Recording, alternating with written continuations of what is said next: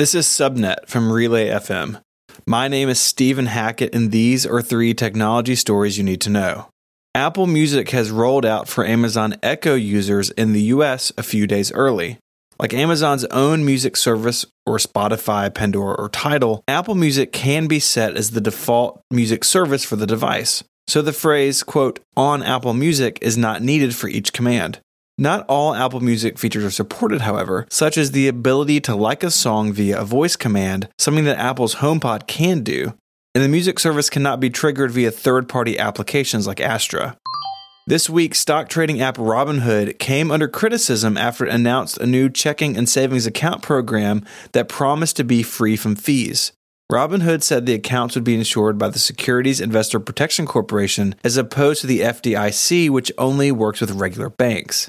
As it turns out, that's not quite true, as the SIPC doesn't protect checking and saving accounts as Robinhood described.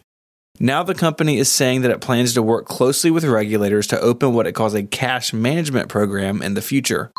Lastly, there was news this weekend that Vine and HQ Trivia co founder Colin Kroll was found dead over the weekend in an apparent drug overdose. The 35 year old had been accused of inappropriate behavior towards women when he worked at Twitter, but was recently promoted to CEO of HQ Trivia earlier this summer.